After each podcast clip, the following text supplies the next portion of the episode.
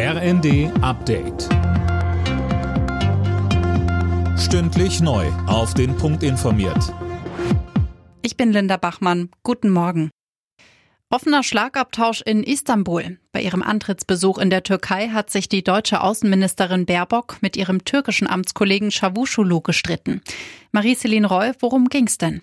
Also kontroverse Ansichten gab es bei mehreren Themen. So sprach sich Baerbock gegen neue Militäraktionen der Türkei in Nordsyrien aus. Außerdem forderte sie die Freilassung des inhaftierten Kulturförderers Kavala und verteidigte Griechenland gegen türkische Territorialansprüche. Der türkische Außenminister reagierte gereizt. Er sprach von Doppelmoral und kritisierte, dass die neue Bundesregierung sich einseitig gegen die Türkei positionierte. Die FDP schlägt einen Bonus für Hartz-IV-Empfänger vor, die Heizkosten sparen. FDP-Fraktionsvize Köhler sagte dem RND, wer weniger Gas verbraucht als in den Vorjahren, sollte einen Großteil der dadurch eingesparten Heizkosten ausgezahlt bekommen.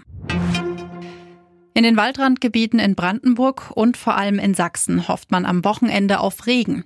Ministerpräsident Kretschmer hat sich vor Ort über die Lage in der sächsischen Schweiz informiert. Mehr von Tim Britztrupp.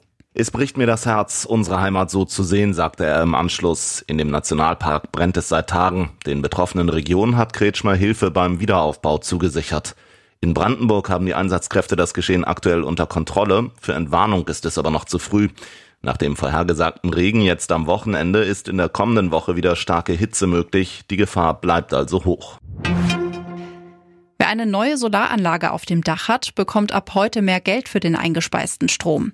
Laut Wirtschaftsministerium gibt's pro Kilowattstunde bis zu 13,4 Cent. Das gilt aber nur für Anlagen, die neu in Betrieb gehen. Mit der Erhöhung soll der Ausbau der Erneuerbaren vorangebracht werden. Alle Nachrichten auf rnd.de.